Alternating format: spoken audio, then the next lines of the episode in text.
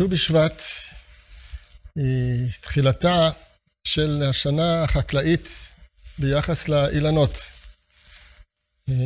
הגמרא אומרת שיצאו רוב גשמי שנה, ואומר רש"י שמה שהפירות חונטים מעתה.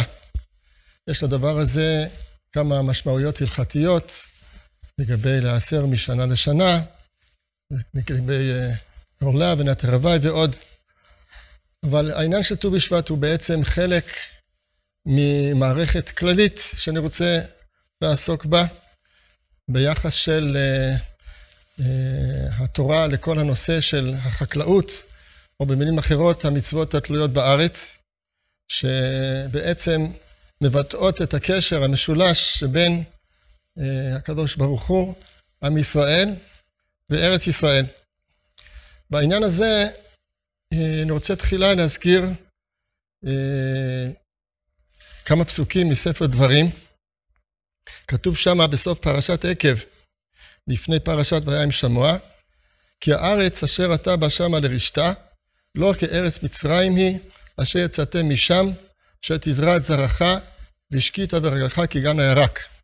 והארץ אשר אתם עוברים שמה לרשתה, ארץ הרים ובקעות, למטר השמיים תשתה מים. ארץ אשר השם אלוקיך דורש אותה, תמיד עיני השם אלוקיך בה, מראשית השנה ועד אחרית שנה. מה התורה באה להדגיש כאן בהבדל הזה שבין ארץ ישראל לבין מצרים? רש"י מפרש כאן בפרשה שהתורה בעצם רוצה לשבח את ארץ ישראל ולומר שהיא טובה יותר מארץ מצרים. למשל, ששם אתה צריך לטרוח ולהביא מים ממקום למקום, ואילו כאן אתה ישן על מיטתך בלילה, והגשם יורד מאליו ומשקה. אבל נראה יותר שלפי פשט הפסוקים, ככה מפרש הרמב"ן, וככה מפרשים עוד כמה וכמה מפרשים עוד לפניו, שהתורה לא באה להשוות את ארץ ישראל לארץ מצרים במובן של מה יותר טוב ממי, אלא הכוונה היא שארץ ישראל היא שונה בארץ מצרים בכך שבארץ ישראל אנחנו תלויים לחלוטין בחסדי שמיים. העובדה שתהיה שנה ברוכה מבחינה חקלאית זה דבר שהוא תלוי במעשים שלנו, תלוי בתפילות שלנו, ולכן בעצם זה מהווה הקדמה לפרשת והיה עם שמוע, שאחר כך מסופר שאם תשמרו את המצוות, אז יהיה לכם גשם, ואם לא, אז לא. זה ההבדל הפשוט בין ארץ ישראל לבין ארץ מצרים שהתורה רוצה להדגיש פה. אפשר להגיד שעצם הסיטואציה בארץ ישראל של התלות בחסדי שמיים, בגשם, זה דבר שמפגיש אותנו מצד אחד עם הקדוש ברוך הוא במובן של תפילה, במובן של ציפייה, כי אנחנו יודעים בסופו של דבר שההצלחה של החקלאות שלנו היא לא תלויה רק בנו, אלא תלויה בעצם בחסדי שמיים. מצד שני התורה אומרת לנו שהברכה הזאת היא בעצם תלויה במעשים שלנו. כך שבעצם, בעצם עבודת הקרקע בארץ ישראל, עצם הסיטואציה הזאת היא בעצם מחברת את עם ישראל מצד אחד לקדוש ברוך הוא, מצד שני היא מחברת אותו למצוותיו, מחברת אותו לצורך גם כן לתקן את מעשיו כדי שהוא יהיה ראוי בעצם לגשם הזה. הדבר הזה, הדבר הזה לכאורה, אפשר לראות את זה כגרעון לעומת ארץ מצרים, ששם אתה מקבל את הברכה, אתה יכול לקבל מים בכל מצב, אבל האמת היא הפוכה. זה רעיון שכותב השפת אמת בפרשת תולדות, שהוא שואל מה ההבדל בין הברכה בסופו של דבר לפחות חלק מהברכה שקיבל יעקב, וייתן לך מטל השמיים ומשמני הארץ, ועשו רצה ברכה, ויצחק אמר שהוא לא יכול לתת לו ברכה, בסוף הוא אמר לו, הנה משמני הארץ יהיה מושבך, ומטל השמיים מעל. ובסוף של דבר הוא נתן לו בעניין הזה, בדיוק כמו שנתן ליעקב מטל השמיים ומשמני הארץ. אז הוא אומר שפת אמת, כן, אבל פה כתוב, הנה. ופה כתוב, וייתן לך אלוקים. וחז"ל גם דרשו מהוו, ייתן ויחזור וייתן. זאת אומרת, הברכה בארץ ישראל היא תלויה במעשים שלנו, היא תלויה אם אנחנו ראויים לדבר הזה, וזה בעצם ברכה. מכיוון שהדבר הזה, הברכה האמיתית, היא כאשר אנחנו זוכים שהברכה שאנחנו מקבלים מהארץ היא קשורה בעצם בעבודה שלנו, היא קשורה בעצם בזה שאנחנו פונים לקדוש ברוך הוא, ולא מצב שבו אנחנו מסתדרים אה, כביכול בלעדיו ולא זקוקים לו. המצב שאנחנו זקוקים לו זה בעצם הברכה האמיתית, והיא מה שמאפשרת לנו גם כן אה, לעשות את אותה עבודה שעם ישראל אה, ראוי לעשות כדי להיות עמו של הקדוש ברוך הוא, גם בשעה שהוא עובד את אדמתו.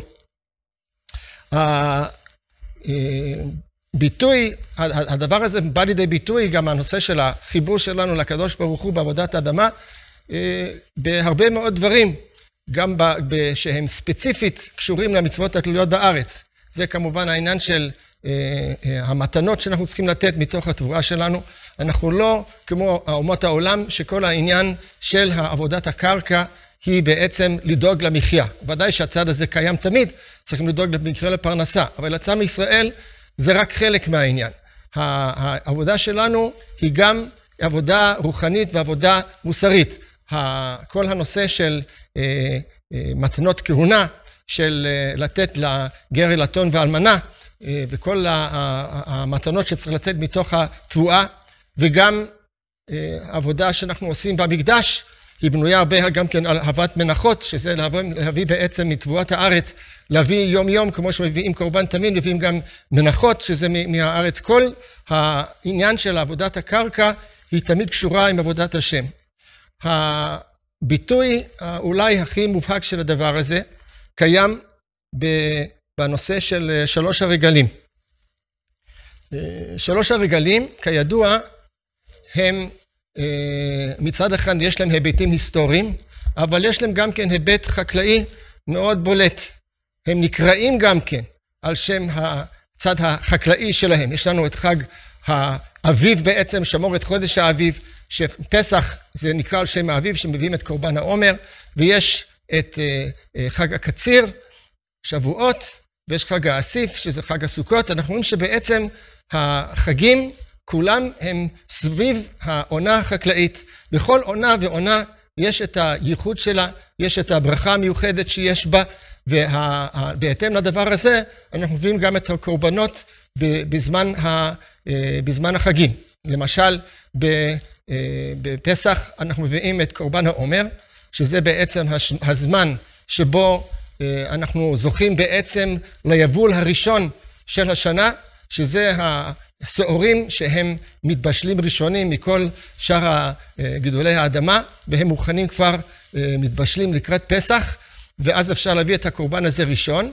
ואת הקורבן הזה אנחנו מקריבים קורבן העומר, קורבן שאפילו אה, הקצירה שלו דוחה אפילו שבת, שמראה על חשיבות של העניין הזה, שהבאת הקורבן אה, היא בעצם דוחה גם שבת, אפילו בהכשר, בקצירת העומר, הדבר הזה דוחה את השבת. בחג השבועות אנחנו גם כן מביאים את שתי הלחם, שזה כבר בעונה החקלאית הבאה שהיא עוסקת בחיטים, וזה כמובן האוכל העיקרי, הלחם העיקרי של הארץ, ואז אנחנו מביאים את קורבן שתי הלחם להודות שהגענו לברכה של הקציר, ואחר כך בחג האסיף, בחג, בחג, בחג הסוכות, אנחנו מודים גם כן על הכנסת כל התבואה של השנה, וסיום בעצם העונה החלקית והכנסת כל השפע הביתה, שזה בעצם הסיבה מצד אחד גם כן של החג של, של החגיגה של חג הסוכות. אה, רבי, רבי עובדיה ספורנו אה, מעיר על כך שיש בשלוש הרגלים צד נוסף. מצד אחד יש כאן אה, הודעה על כל הטוב בכל חג לפי מה שהוא ולפי העונה החקלאית שלו. מצד שני, יש גם צד של תפילה. מדוע? משום שבעצם כל, אה, בכל חג זה גם כן זמן שנידונים על מה שיהיה בעתיד. ככה מפורש במשנה, אה, שבפסח אנחנו נידונים על הקציר, על החיטים, נידונים על, כן, על, מה יהיה בנושא של ה, כן, התבואה, בעיקר התבואה זה החיטים, ובחג העצרת, זאת אומרת חג השבועות, כתוב שנידונים על פירות האילן, כי זה השעה שרוב פירות האילן מתחילים להתבשל, במיוחד הגפן והזיתים, שהם היו הפירות העיקריים. וגם בחג הסוכות יש צד של תפילה, שזה בעצם על תחילת עונת הגשמים, שהיא כבר מתחילה עכשיו לקבוע את גורלו של שנת השנה החקלאית, החקלאית הבאה. זאת אומרת שיש לנו, בכל חג, יש לנו מצד אחד הודעה על העבר, כמו שהזכרנו, ויש לך גם כן תפילה על העתיד. הספורנו עצמו מסביר שבצורה שלא ניכנס אליה עכשיו, אפשר לראות את זה בפירוש שלו שם בפרשת ויקרא, איך כל הקורבנות שמביאים גם כן בפסח ושבועות הם קשורים גם כן על העניין הזה, מצד אחד להודעה, מצד אחד לתפילה על העתיד, והדבר הזה נגיד הכי בולט בחג הסוכות, שיש לנו שם את ניסוך המים ואת הנושא של הערבה במקדש וההושענות, שהדבר הזה באופן בולט, גם בתפילות שאנחנו אומרים, הוא קשור לתפילה על הגשם כשעומדים בפתח העונה החקלאית החדשה. אז יוצא שהחיבור הטבעי, אפשר להגיד, החקלאי הפשוט, שקיים אצל כל חקלאי לאדמתו, והדבר הזה הוא קיים גם כן בארץ ישראל, החיבור הטבעי הזה של, של האדם לארצו, אבל בארץ ישראל העניין הזה, בעקבות כל המצוות שתלויות בארץ, הם באים להבליט שבעצם החיבור שלנו לארץ הוא לא חיבור רק של מחיה, אלא כיוון שהחיים שלנו, המחיה שלנו, היא נועדה בסופו של דבר למשהו יותר גבוה. החיים של עם ישראל הם קשורים גם כן עם ייעוד, הם קשורים שם, הם קשורים גם כן עם נתינה. לכן כל, ה, כל הדברים שאנחנו עובדים ומקבלים את הזוכים לברכה שאנחנו זוכים להם, אנחנו מלווים אותם מצד אחד בקשר לקדוש ברוך הוא, בהודאה מצד אחד.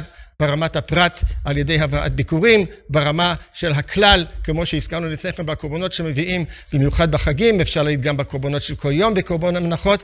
מצד השני, בר, ברמה המוסרית שלנו שנדרשת מאיתנו, שהדבר הזה בא לידי ביטוי בכל המתנות שאנחנו נותנים גם כן לעניים, נותנים ומכלכלים את הכהנים שעובדים במקדש וכדומה, ועל ידי זה אותה עבודה חקלאית שהיא מצד אחד עבודה טבעית ועבודה פשוטה לכלכלה, היא גם כן מחוברת כל הזמן עם, עם עבודת השם, עם הייעוד של עם ישראל, שבא לידי ביטוי בכל המצוות האלה שאנחנו מקיימים עם אותה שפע שאנחנו זוכים בו מהקדוש ברוך הוא.